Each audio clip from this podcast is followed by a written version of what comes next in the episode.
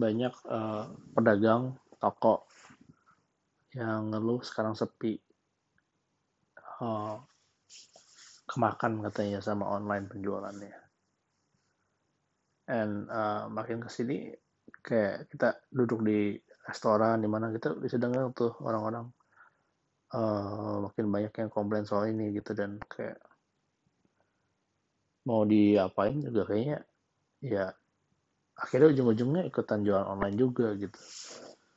Dan ketika jualan online jadi masalah juga karena di online itu kalau di Tokopedia misalnya harganya itu udah banting-bantingan semua gitu. Uh, ini kan jadi sebuah pertanyaan gitu ke depannya itu apa yang akan terjadi dengan bisnis retail gitu? Uh, apakah masih bisa toko-toko yang berukuran kecil sampai sedang bertahan gitu Sedangkan uh, kalau mau ke online pun juga persaingannya udah ketat banget gitu. Ya untuk ke depannya pastinya gimana sih nggak ada yang bisa tahu ya. Cuman kalau kita lihat tren di luar negeri gitu misalnya,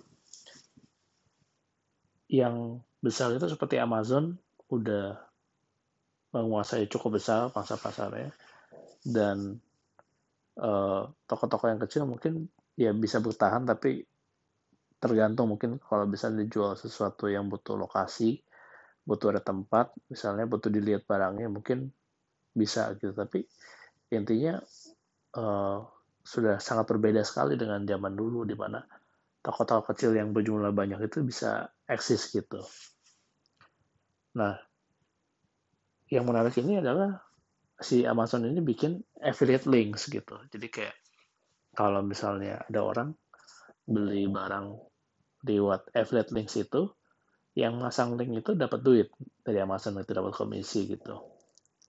Dan kalau kita lihat di internet sekarang youtuber youtuber gitu di luar negeri mereka biasanya promosiin atau nge-review suatu produk lalu di linknya dipasang tuh affiliate links untuk beli di Amazon gitu. Uh, eh, gue nggak tahu seberapa banyak yang mereka dapat dari link tersebut.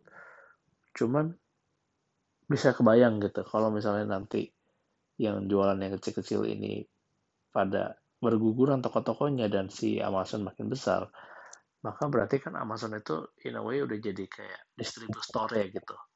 Nah, bukankah berarti influencer-influencer atau youtuber-youtuber itu adalah sebetulnya toko-toko retailnya gitu. Yang jualan beli barangnya dari Amazon gitu. Cuman bedanya kita nggak beli barang lagi sebagai influencer, tapi kita cuman kasih link doang. Gitu. Nah, ke depannya kalau kelihatannya sih trennya akan semakin seperti ini ya. Maksudnya uh, marketnya akan konsolidasi menjadi player-player yang besar. Kecuali untuk barang-barang yang nggak terlalu penting mungkin, tapi ujung-ujungnya barang-barang yang cukup umum yang orang tahu seperti handphone apa kan uh, retail yang bermain itu kan retail online besar dan orang-orang yang lain yang akan uh, jualannya melalui affiliate links itu gitu. Jadi memang penjualan online ini uh, sangat dinamis banget ya. Internet itu mengubah banyak hal. Uh, kita itu ya kalau punya toko misalnya kita harus lihat juga gitu kita bisa nggak bersaing dengan uh, market yang ada gitu. Ya ujung-ujungnya kalau misalnya harga beda terlalu jauh, biasanya sih akan kalah gitu. Kecuali memang uh, misalnya barangnya itu susah dibeli online, bisa terlalu besar atau pilihannya terlalu banyak gitu. Itu mungkin masih di chances gitu. Tapi kalau misalnya kita jual barang yang cukup umum, yang orang bisa cari tahu oh barangnya ini nih harga segini nih terus dia bisa compare dengan mudah di online gitu kemungkinan besar sih akan sulit bersaingnya gitu. Dan mungkin kita bisa mikirin juga uh, beralih ke profesi lain mungkin gitu. Atau enggak uh, ya kita kalau mau fight kita harus pikirin gitu caranya gimana gitu. Uh, entah kita bikin uh, produk yang lebih unik atau gimana gitu ya itu tergantung kreativitas masing-masing gitu. Poinnya adalah bahwa